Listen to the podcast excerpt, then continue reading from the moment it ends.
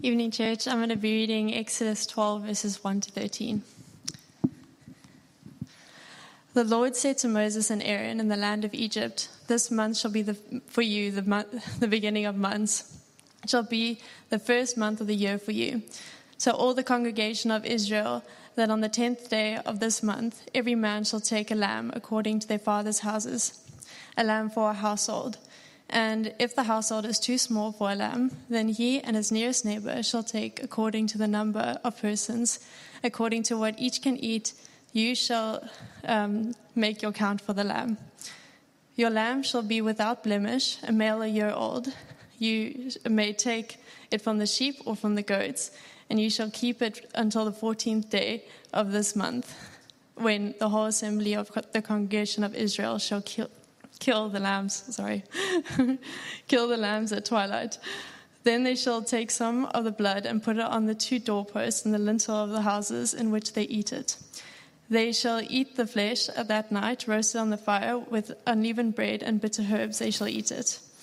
Do not eat any of it raw or boiled in water, or um, but roasted, its heads and its, with its legs and its inner parts. You shall let none of it remain until the morning. Anything that remains until the morning you shall burn.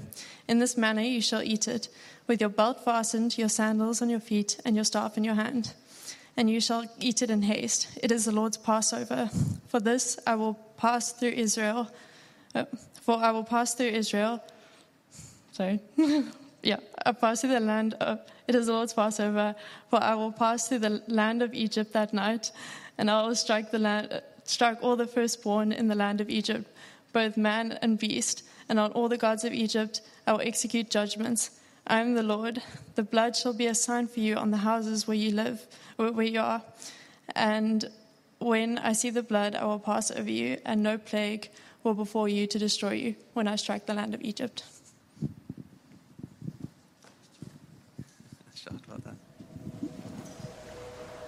You stretch out your right hand and the earth swallows your enemies.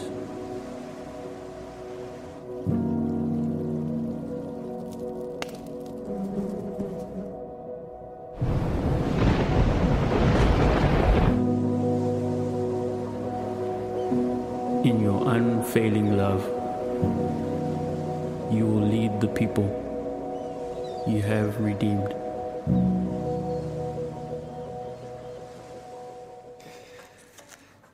Thank you, Gina. You made me hungry after reading that about the, the braai lamb. This is our Heritage Day text. Um, guys, it is so good to be with everyone in the venue. This just feels amazing. Worship was amazing. I've had an incredibly rich weekend. Um, on Friday, we went um, advance the network of churches globally that we joined to and, and partner with. Ran a, a um, advanced future shapers weekend away in the Cape, where we basically had a bunch of Western Cape churches um, send some leaders who who are just love Jesus on fire for him.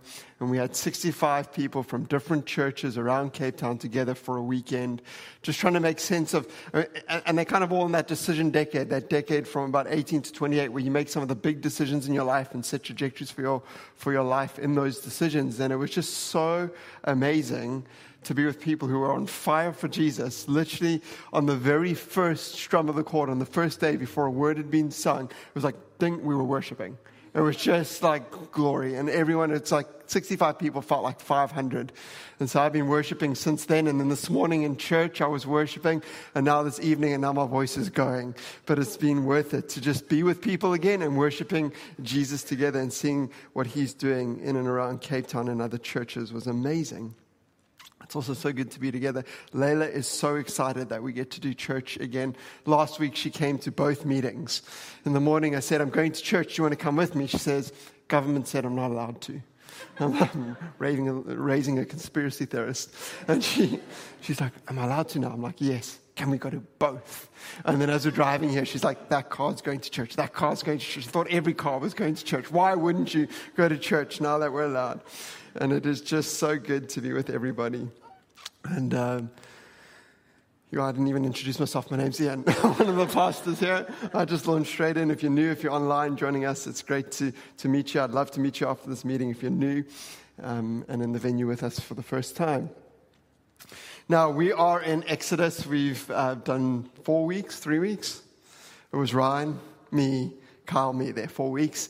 And um, Ryan kind of launched it with a, a, a, broad overview of Exodus and what we could expect and what God was going to do in the book of Exodus. And then we looked at Moses and his, the, the moment that God revealed himself to Moses and called Moses to go and rescue, redeem his people, be a mediator.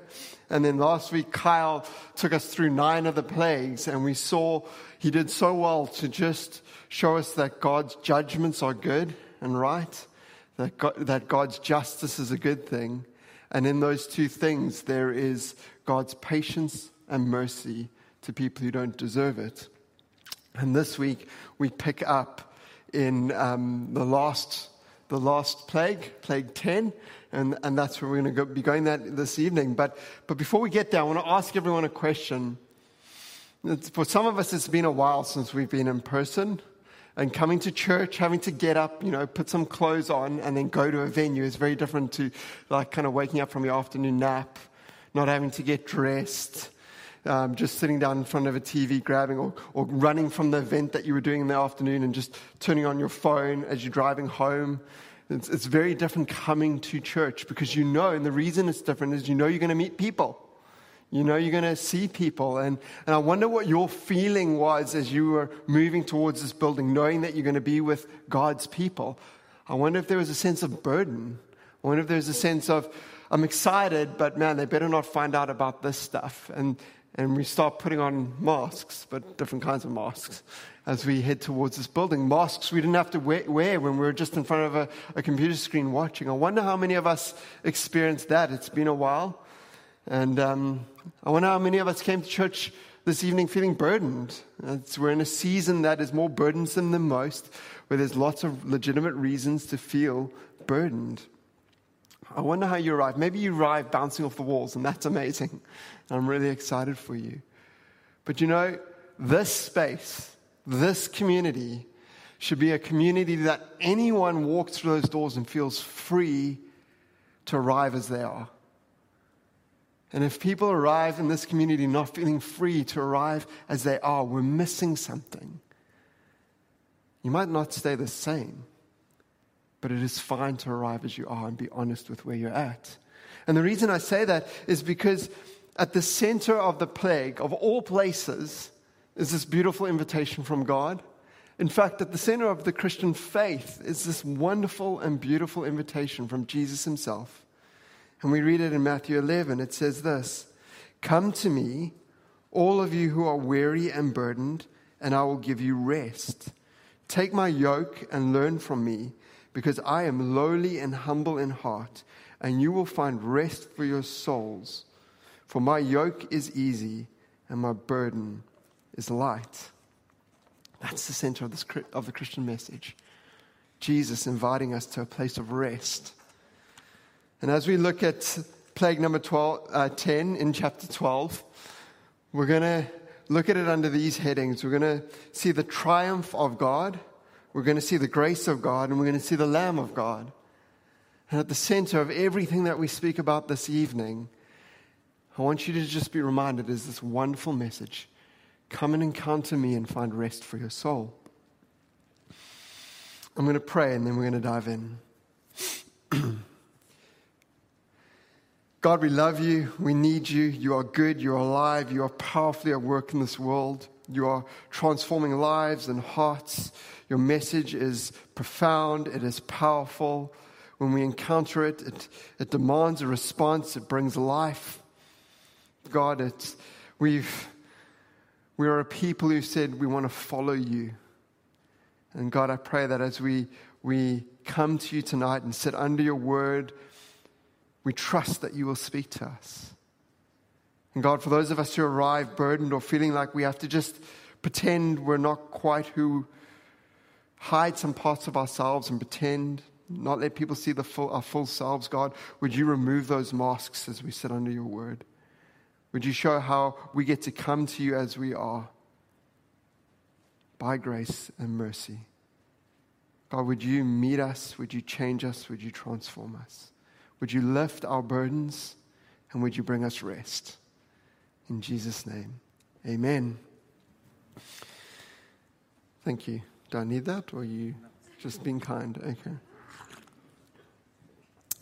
So, we pick up in, in um, this, this, final, this final plague. It is the final plague. This is the moment where, where God says to Moses, This is it. It's done. It's finished. This is the last plague. Through all the other plagues, I think Moses and Aaron and, this, and Pharaoh and the people of God were kind of wondering how many of these are going to go. And it was kind of a standoff between Pharaoh and Moses. But this is the moment in chapter 11, verse 1, where we read this The Lord said to Moses, Yet one plague more I will bring upon Pharaoh and upon Egypt. Afterwards, he will let you go from here. When he lets you go, he will drive you away completely. God says there have been nine plagues, but this tenth one, this is going to be the one where God will, will do something so profound that Pharaoh will finally let my people go so significant, so unique, so powerful would this moment be that it would forever change the way that the Israelites did their calendar. It would literally change the start of the year and their calendar. So profound would this day be that God says it needs to be remembered in every generation from this day forward. You need to celebrate on this day a feast, and this moment must be remembered. So God is now acting. He's saying, Enough is enough. This is the moment, and you will remember it chapter 12, verse 1. The Lord said to Moses and Aaron in the land of Egypt, This month shall be for you the beginning of months. It shall be the first month of the year for you. And chapter 12, verse 14 This day shall be for you a memorial day, and you shall keep it as a feast to the Lord throughout your generations, as a statute forever. You shall keep it as a feast. So God comes to Moses and says, It's now the moment it's happening. You're about to experience freedom. Your calendar will change. You will remember this moment for every generation into the future. Get ready. And he sends Moses off first to go and speak to the people of God, and then he sends them off to go and speak to Pharaoh and initiate this 10th and final plague. And there's something beautiful that happens as Moses moves towards his people before God has actually finished liberating him from Israel. And we see it in verse, uh, chapter 11, verse 2. Speak now in the hearing of the people that they, that they ask every man of his neighbor and every woman of her neighbor for silver, gold, jewelry. And the Lord gave the people favor in the sight of the Egyptians. I love that. It's like, gave favor. It's like, no more plagues, please. That's kind of that moment. And so they ask for jewelry, they ask for gold, and the Egyptians, they find favor, and the Egyptians give it to them. And then it goes on to say, Moreover, the man Moses was very great in the land of Egypt, in the sight of Pharaoh, servants, and in the sight of the people. And why this moment's so beautiful is that before God fulfills the promise that he made to Moses to redeem his people from Egypt, he fulfills two other promises that he made at the burning bush. And if you remember, two, it's two weeks ago for us, it's, it's not decades, but it's a while for them in the narrative, that there is this, these two promises being fulfilled in this moment. And the first one that was made at the burning bush was that the Egyptian, that the Israelites would leave Egypt with, with its wealth. And here you have this moment where, where God says to Moses, Tell the people to ask people for their gold, and they give it to them and they're going to leave with some of the wealth of Egypt. The people who've been in oppression for 400 years don't leave empty handed. That's the first promise. And the second promise is fulfilled when we read that Moses was great in the land, in the sight of Pharaoh's servants and his own people. And that's a fulfillment of God's promise that he would be with him.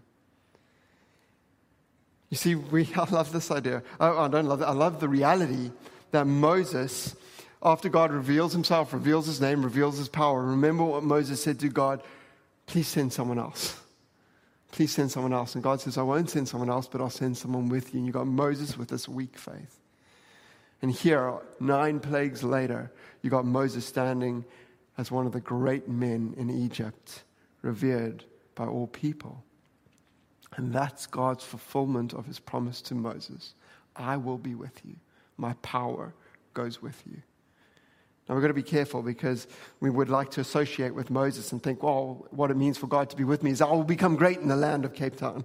No, we probably better to associate ourselves with the people of God. That's probably closer to where we fit into this story. Moses had a unique time in history, but what is beautiful and what does apply to us is that when God promises to be with us, He is with us. And for Moses, that was in the face of the greatest nation, the greatest king of the time. And so Moses goes from his people and having seen God just fulfill these two promises of the burning bush, now to go and confront Pharaoh to see the final promise achieved. And he does, and as he does, what we see unfold is the triumph of God over false gods, human pride, and evil. Chapter 11, verse 4. So Moses said, Thus says the Lord, about midnight I will go out in the midst of Egypt, and every firstborn in the land of Egypt shall die. From the firstborn of Pharaoh who sits on his throne, even to the firstborn of the slave girl who is behind the handmill, and all the firstborn of the cattle. There shall be a great cry through all the land of Egypt, such as there never has never been, nor ever will be again. This is hard. You shouldn't be able to read this and just be like, oh, that seems right, that seems fair. It's a difficult one. Firstborn of everyone in Egypt will perish tonight. And um, We've got to understand what's going on. We've got to remind ourselves and locate ourselves in the reality that there is a battle going on between Pharaoh and God, Yahweh, about who is the true living God, who is the true God who, who has the power to give life and to take life. And there's this battle, this tussle between Pharaoh, and there is a pride in his heart where he is unrelenting to admit that he is not the true living God. But not only that, it's not just a battle between the true God and a false God. There's also something else going on here because in Exodus 4:22, this is what God says of his people. He says, "Then you shall say to Pharaoh, thus says the Lord, Israel is my firstborn son." And what we have is a, a, a jealous God, a, a, loving God who is jealous over his child, his firstborn son, saying, Let them go. I've given you nine opportunities to let them go. And it has come to the point, your, your hardness of heart and your rebellion against me and your pride over me and your denial that I am Yahweh has come to this point. point, And it's either your firstborn or my firstborn. And so there's meaning in this plague. And God lays it out for Pharaoh. And we've seen throughout the plagues, last week at least, we saw how there were these tussles between Moses and Pharaoh where, where Moses would offer mercy, where, where Moses would say, if you would just bow your knee and surrender to the true God, admit that you find your place amongst the created, Pharaoh, not amongst the, the gods, because there is only one true God. If you would just do this, this would cease it would all stop. If you would just let my people go, it would stop. And Pharaoh would refuse time and time and time again. And then we read in chapter 11, verse 8, and he, Moses, went out from Pharaoh in hot anger. Then the Lord said to Moses, Pharaoh will not listen to you, that my wonders may be multiplied in the land of Egypt. And we have this interaction with Pharaoh once again, and, and Moses storms out in anger. You can see Moses' frustration in this moment as he's going, Just stop it, Pharaoh. You're not God. It is so evident that you're not God. Let's stop it at this point before God reveals that He is the God that gives life and He is the God that takes life. Surrender your pride. Let the, the firstborn of God go. But instead, Pharaoh's heart is so full of human pride. Even though he's representing an entire nation and not just his family and firstborn, he says no. He says no. I mean, I wonder what goes on in Pharaoh's heart. I've been having this thought last two weeks is every time Moses walks up the stairs, you know, the first time Moses walks up the stairs into his palace, he's like, Who are you? By the third time, I wonder if he's like, oh, here we go. by this time, is he still going, I don't care what you say to me, Moses? No matter what you say, no matter what you threaten, I will never relent. I will always call myself a God. Or is he at least got some anxiety in his heart? Going, what now? What's going to happen? I don't know. But there is a pride and there is a stubbornness in the heart of Pharaoh that refuses to see Yahweh for who he is and let his people go. Verse 12, chapter 12, verse 12 says this For I will pass through the land of Egypt that night, and I will strike all the firstborns in the land of Egypt, both man and beast, and on all the gods of Egypt I will execute judgment. I am Yahweh. And this is God saying, I am standing against the false gods of Egypt. I am standing against the injustice and the oppression that you have put on my people for 400 years. And I'm standing against the pride of Pharaoh. And I will enact my justice. Later on, Exodus 12 23, we'll read it a bit later, but, but this act of, of God coming over is called the destroyer. There would be an angel called the destroyer who would come over the land of Egypt and execute the judgment of God on the false gods of Egypt. So you have to ask yourself, what is going on here?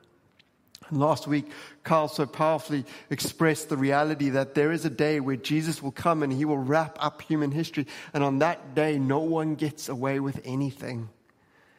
And that God won't wink at injustice, that God takes injustice incredibly seriously. And in some ways, what, what, Egypt experiences on this day is so unique, so profound, such a clear act of God's judgment on evil, that in many ways it is a temporary and initial judgment day. It is a foretaste of what that day will be like when human history is wrapped up. And it's a terrible, terrible night. Chapter 12, verse 29 says this At midnight, the Lord struck down all the firstborns in the land of Egypt, from the firstborn of Pharaoh, who sat on his throne, to the firstborn of the captive who was in the dungeon, and all the firstborn of the livestock. And Pharaoh rose up in the night, he and all the servants and all the Egyptians, and there was a great cry in Egypt, for there was not a house where someone was not dead. Imagine that. Not a house where someone was not dead. And what we see happening here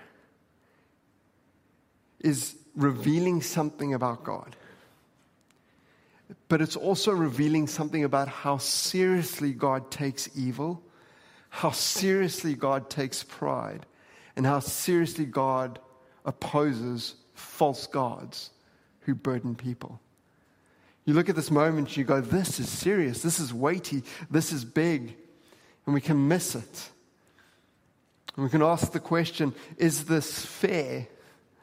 I find this hard. I've asked this question. I've been grappling as I've prepped. Is this fair? Is this just? Is this good?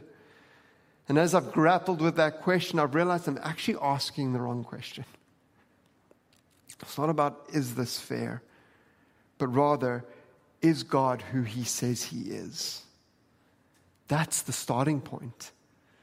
It doesn't settle everything emotionally, but what it does do is locate me in the story, and I realize He's creator, I'm created. And in this moment, God is revealing to me that there, He is the one that gives life, and He is the one that takes life. And last week, we also heard that God's judgments are true, God's judgments are good. And if that is true, what this is showing is that there is real evil in oppressing a people for 400 years. And if we think it's not fair, maybe, just maybe, we are a generation of people who haven't experienced oppression. Remember how the story started. Remember how the story started with Moses, I mean, with Pharaoh killing every born male for a season. And Moses escapes in a in a basket. Remember that it's God who said, Let my firstborn go. And Pharaoh's heart has refused. And this moment, as God enacts his justice and shows the seriousness of evil, shows the seriousness of pride, and shows the seriousness of what it is to live under false gods, we see Pharaoh's heart soften for a moment. We see Pharaoh's heart finally acknowledge who Yahweh is in verse 31. Then he summoned Moses and Aaron by night and said, Up, go out from among my people, both you and the people of Israel, and go and serve the Lord as you have said. Take your flocks and your herds as you have said, and be gone. And bless me also.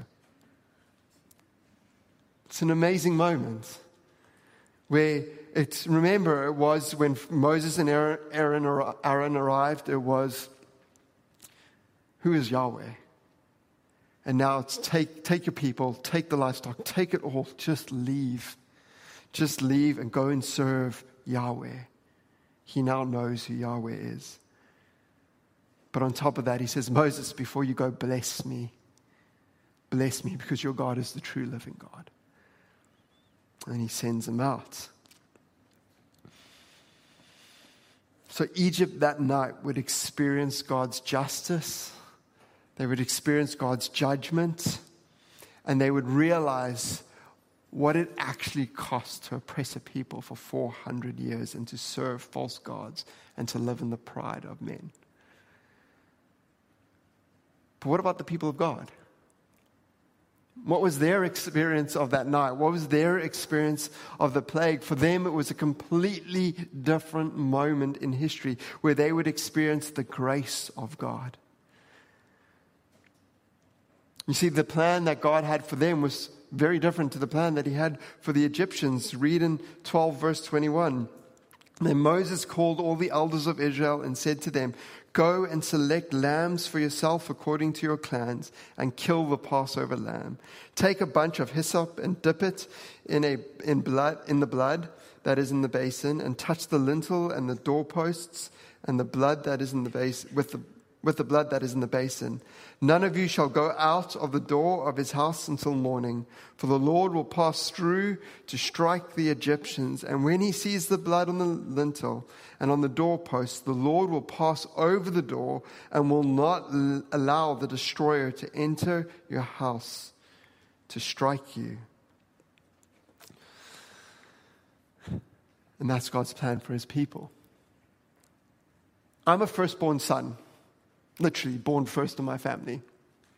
And I've, I've, as I process, I'm like, okay, now I'm a firstborn son. Now, if I'm in Egypt and Moses comes to people and he goes, the destroyer is going to move over this land and it's going to confront the most powerful person, Pharaoh, and the most powerful nation that is in existence, and it's going to go through that nation like a hot knife through butter. And then, Moses, you come to me and you say that the thing that's going to stop the destroyer is a lamb. As a firstborn son, I'm not very confident. I don't have confidence in this moment. And it's a, a lamb without blemish, pure white. It's literally a baby, white, fluffy lamb. Destroyer, lamb. I'm not confident as a firstborn son in Israel in this moment. I'm kind of looking around. Can I trade places with you? To a sibling nearby.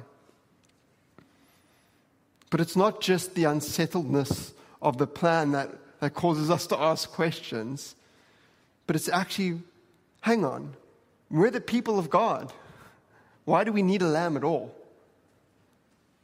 God, in the, the previous plagues, when there were flies and we were in Goshen, you just you just let the flies fly around us and they didn't come into our land. So, God, I've got a much better plan. This, this destroyer, just go around. Go around where the Israelites are. Just promise that you're not going to even fly over us. Like you're not going to even, that wave isn't going to come near us. Just, just why not that? Why a lamb at all? Why, why a lamb at all? And answering that question about why a lamb is needed reveals two critical things about God and his relationship to his people. And the first thing that it reveals about God's relationship to his people is God's choosing of them is not earned. There isn't something special, there isn't something unique in them that made them worthy of God's choosing more than the Israel, more than the Egyptians.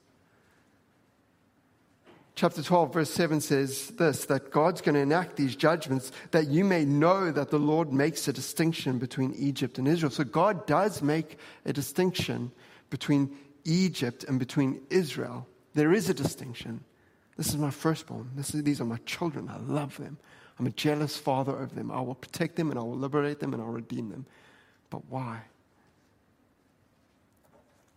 And in Deuteronomy 7, God's motivation for choosing his people is made explicit.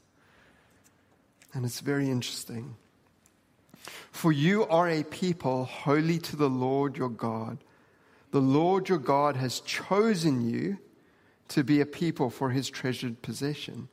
Out of all the peoples who are on the face of the earth, it was not because you were more in number. That's God's way of saying it's not because you were unique, it's not because you were mighty, it's not because you were special than any other people that the Lord set his love on you and chose you. For you were the fewest of all peoples. But it is because the Lord loves you and is keeping the oath that he swore to your fathers, that the Lord has brought you out with a mighty hand and redeemed you from the house of slavery, from the hand of Pharaoh, king of Egypt. Now, therefore, that the Lord your God is God, the faithful God who keeps covenant and steadfast love with those who love him and keeps his commandments to a thousand generations. We're going to unpack the need for a lamb a bit more, but right here in Deuteronomy, it is exposed that there isn't something more holy, more right, more good, more beautiful about the people of God that God chose them. Rather, God went to a pagan worshiper, moon worshiping Abraham, and said, I have chosen to reveal myself. I choose to put my love on you. Not because you deserve it, not because you've earned it, out of my good choosing, I choose you, Abraham, and I reveal myself to you. And I make covenant with you. And I will make you a beautiful nation. And I will bring you into a land of rest. It's explicit in Deuteronomy. And so the people of God realize in this moment that their relationship to God is not about their ethnicity, it's not about their theology, it's not about their status, it's not about their wealth, it's not about their abilities, it's not about their gifting, it's not even about their oppression. God despises their oppression, and we've seen how decisively He's moved against that evil.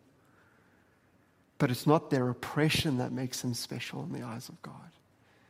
It's that God, out of his love and good choosing, picked Abraham to reveal himself to him and make a covenant with him. We call this grace. It's unmerited favor. It's the undeserved kindness of God brought to us.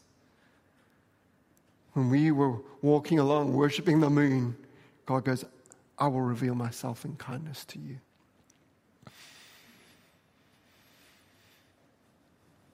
But then you're still left the question but, but why a substitutionary lamb? Why did something have to die? And why did blood have to be pl- painted on a lintel? Why can't the angel just not come near us, your people? Why a substitutionary lamb?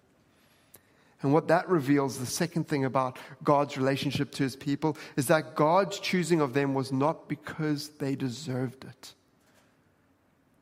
morally. There wasn't something special in them that God chose them for, but neither was it because they were morally good. In fact, what it reveals is that they have a debt that they owe to God. And to understand that a bit more, we've got to unpack this idea of a firstborn and um, the calling of Abraham. So in Israel, in ancient times, the firstborn son represented the future hope of that family. They were the ones that would inherit it and look after their family. And, and um, Israel was built on families and households.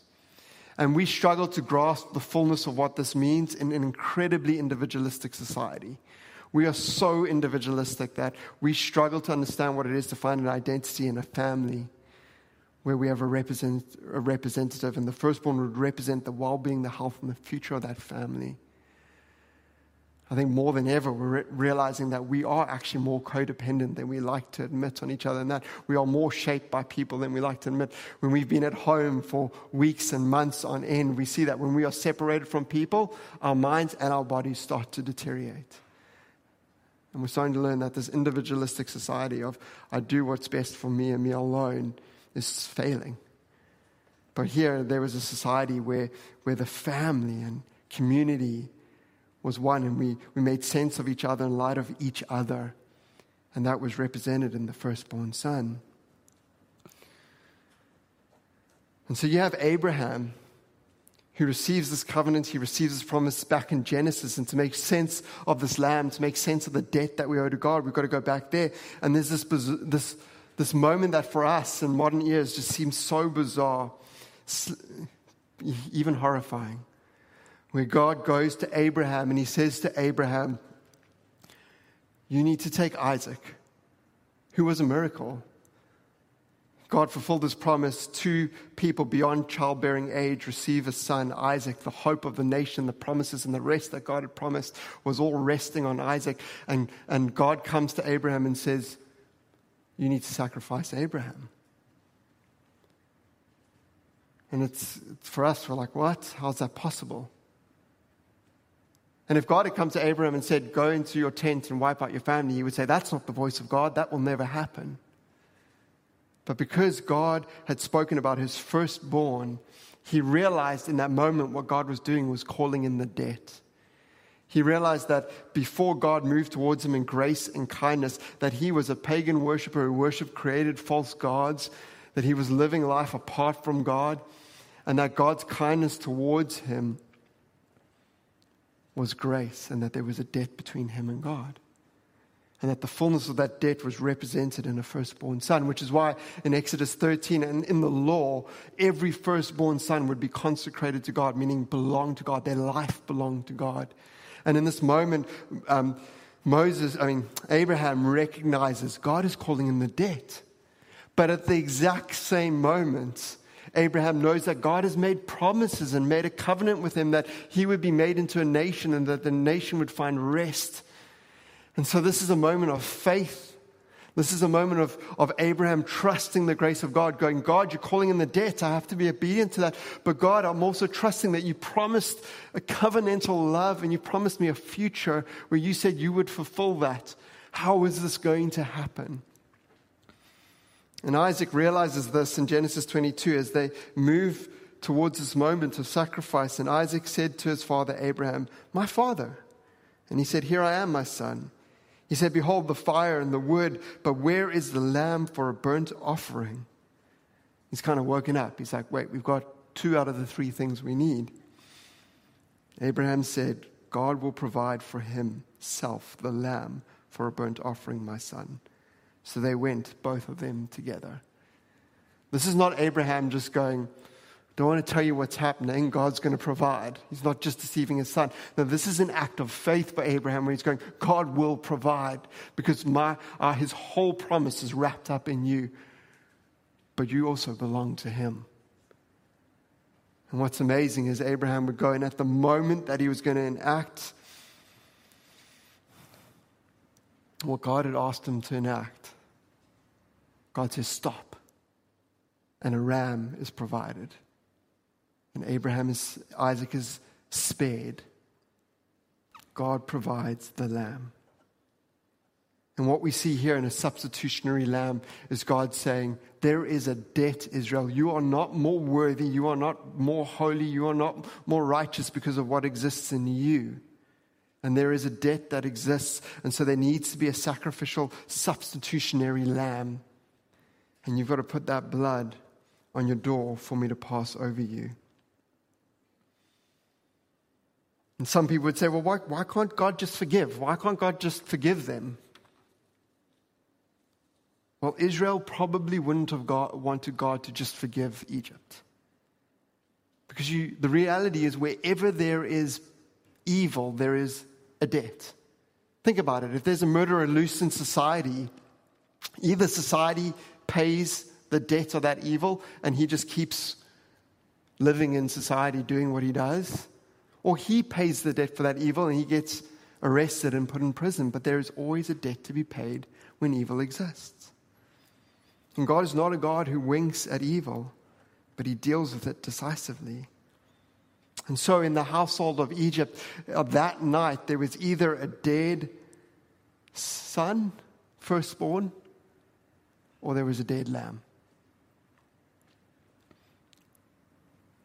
And the people of God realize in that moment that their relationship with God is not based on them and not based on their moral performance. It is based on the unmerited favor of God choosing them, and it is based on a substitutionary lamb standing in their place. I'm still uncertain as a firstborn son in Israel in this moment. I'm still like the moment of killing the lamb at twilight. I'm watching it be done. I'm like, it's, yeah, it's twilight now. Do it. Don't let it. Don't be late. Do it now. When they're painting the lintel, I'm like, let's just do three coats. I mean, I probably paint the whole house. I'm like roof. I'm like everywhere. I'm like, guys, this is serious. This is high risks for me. As a firstborn in Israel, as we move inside the house, where God has said, None of you can leave the house until it is done. You need to be under the blood. Stay in the house. I'm in the house. We're eating the meal. And I'm wondering is the blood strong enough? Is it going to do what God said it would do? And I, I would hear this wave of crying and tears and wailing as the destroyer passes over Israel. And I would be wondering is it working? Are those just Egyptians crying, or those my Israelite brothers crying too, sisters crying too? Is it working? And as midnight comes, I would be wondering, God, is the blood going to be sufficient? And then daybreak. And in that moment, I would realize I am free. God has done what he said he would do. I am free. I am redeemed. I am no longer a slave in Israel. The false gods that had me in slavery, they have been defeated. Evil has been defeated. The pride of man has been defeated. As an Israelite that morning, as a firstborn that morning, I am free. And I am breathing because a lamb died in my place. His blood had covered me, and I was literally protected by it. In that moment, there is nothing more powerful to me than the blood of that lamb, nothing more precious, nothing more beautiful, nothing more meaningful, nothing that I'm going to trust in more than the blood of that lamb to protect me. In that moment, I've come to learn that the blood is enough. The substitution was enough, and I am free in every sense of the word. In that moment, I probably feel more safe than I have ever felt as a firstborn Israelite. A.W. Tozer has this wonderful phrase. He says it so, so simply, if you could pop it up there. There is no place to hide but in the blood of the Lamb. It is the safest place to hide. And what we would come to, to learn is that the Lamb of God is Jesus. There's this random little piece of information that seems so insignificant as you go through chapter 11 and chapter 12. And you see it in chapter 12, verse 46, as God unpacks multiple times how this Passover is meant to be prepared. And it says, It shall be eaten in one house. You shall not take any of the flesh outside of the house, and you shall not break any of its bones. It's this little piece of information that seems insignificant and random. And there are multiple places in the New Testament that Jesus would be called the Lamb of God. But this is so beautiful. John, who witnessed Jesus die on the cross, says this of the moment in John 19, verse 31. Since it was the day of preparation, and so that the bodies would not remain on the cross of, on the Sabbath, for the Sabbath was a high day. The Jews asked Pilate that their legs might be broken and that they might be taken away. So the soldiers came and broke the legs of the first and of the other who had been crucified with him. But when they came to Jesus and saw that he was already dead, they did not break his legs. But one of the soldiers pierced his side with a spear, and at once there came out blood and water.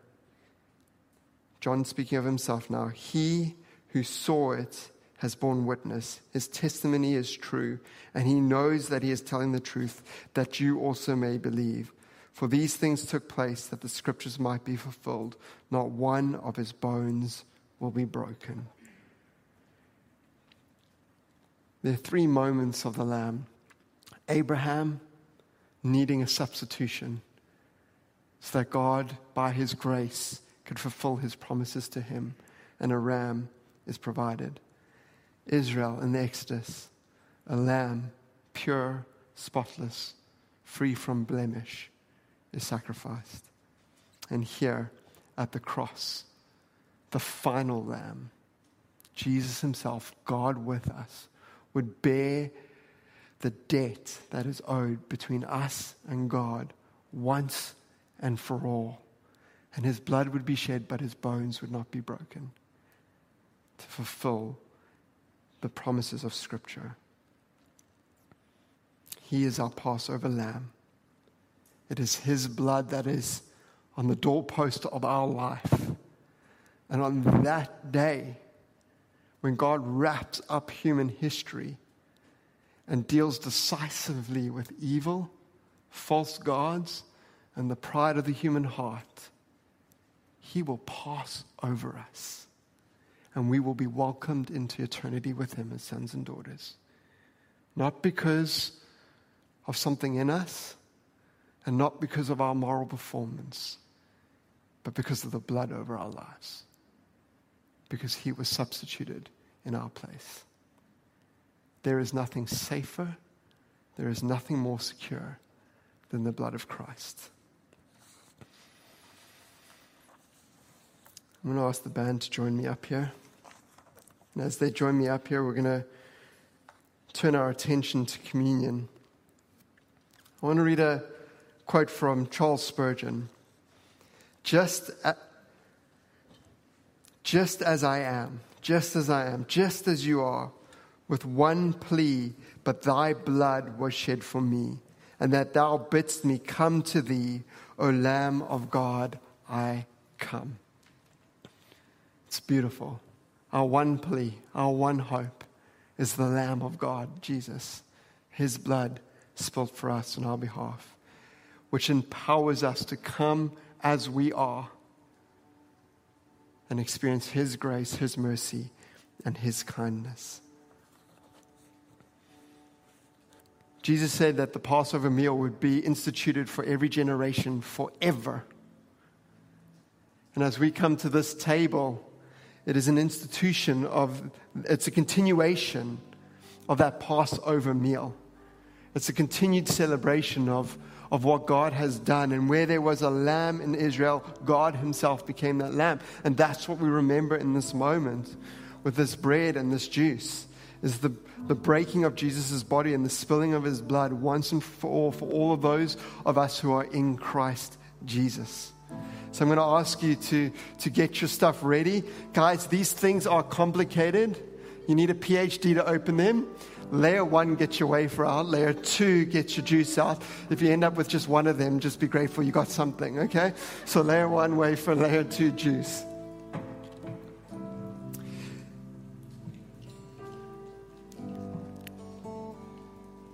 This table sounds like firecrackers going pop, pop, pop, pop, pop. It's like bubble wrap popping everywhere. This table is an invitation to come to God. I read from Matthew 11 Come to me, all of you who are weary and burdened, I will give you rest. Take up my yoke and learn from me, because I am lowly and humble in heart, and you will find rest for your souls. My yoke is easy and my burden is light, because Jesus carried the burden on the cross. His Father forsake, forsook him on a cross, so that every burden that we carry is small compared to that. He invites us into lightness where Pharaoh heaped burden upon people. Jesus lifts burdens off of people. And this stands as an invitation to come first and foremost to a person. For anyone in this room, anyone online, there is an invitation this evening. Come to the person of Jesus. If you haven't encountered Jesus, if you're here investigating the claims of Jesus, that's where you, you don't start with this meal. You start with the person of this meal, Jesus himself. And I'll lead you in a prayer shortly. But for the rest of us, I just want to read something over us as we, and then we're going to break the, we're going to eat the bread and we're going to drink the juice. For the rest of us who know Christ, come to Him and find rest again. Come with confidence, come with joy, come with celebration that your sonship and daughtership is an act of His good choosing, His covenantal love, His grace, and His mercy. Come as you are to the table, but expect to encounter the living God who will change you. The blood is over your life. It is sure, it is strong, it is safe. We are those who will be passed over. Let's eat and drink together.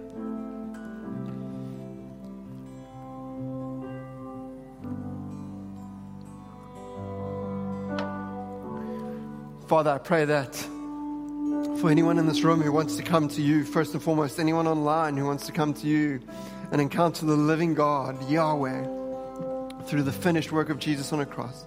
If that's you, just pray this simple prayer with me. God, I humble myself before you. I know that you are God and I am created. And I worship you now as God. I repent of my pride. I repent of my worship of created things. And I receive your forgiveness. Fill me with your spirit. Teach me what it is to be a son, to be a daughter in the household of God. If you prayed that prayer and you're doing business with Jesus, not me, not anyone else, you're doing business with Jesus, and you are now a part of those who will be passed over. Not just passed over, but welcomed as sons and daughters in the house of God, adopted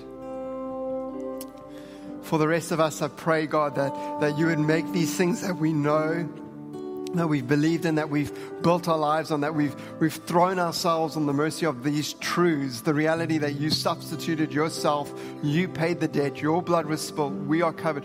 God, would you make them freshly real to us this evening? Would they not just be words that we hear, but would they change the way that we live our lives? Would they change the way that we feel about people? Would they change the way we feel about ourselves? Would they change the way we see the world? Would everything change because of these truths? God, I pray for this community. I pray that this community, by this truth, by this reality, that it wasn't something special in us and it wasn't our moral performance that got us into your presence, but your lamb and your blood. God, would that transform this community into the most welcoming, loving, gracious, kind community as we pursue you together? Would people feel the freedom to come as they are? And we'll trust you, Jesus, to do the business you need to do with us. Come and do deep work in us, we pray. We love you. Amen.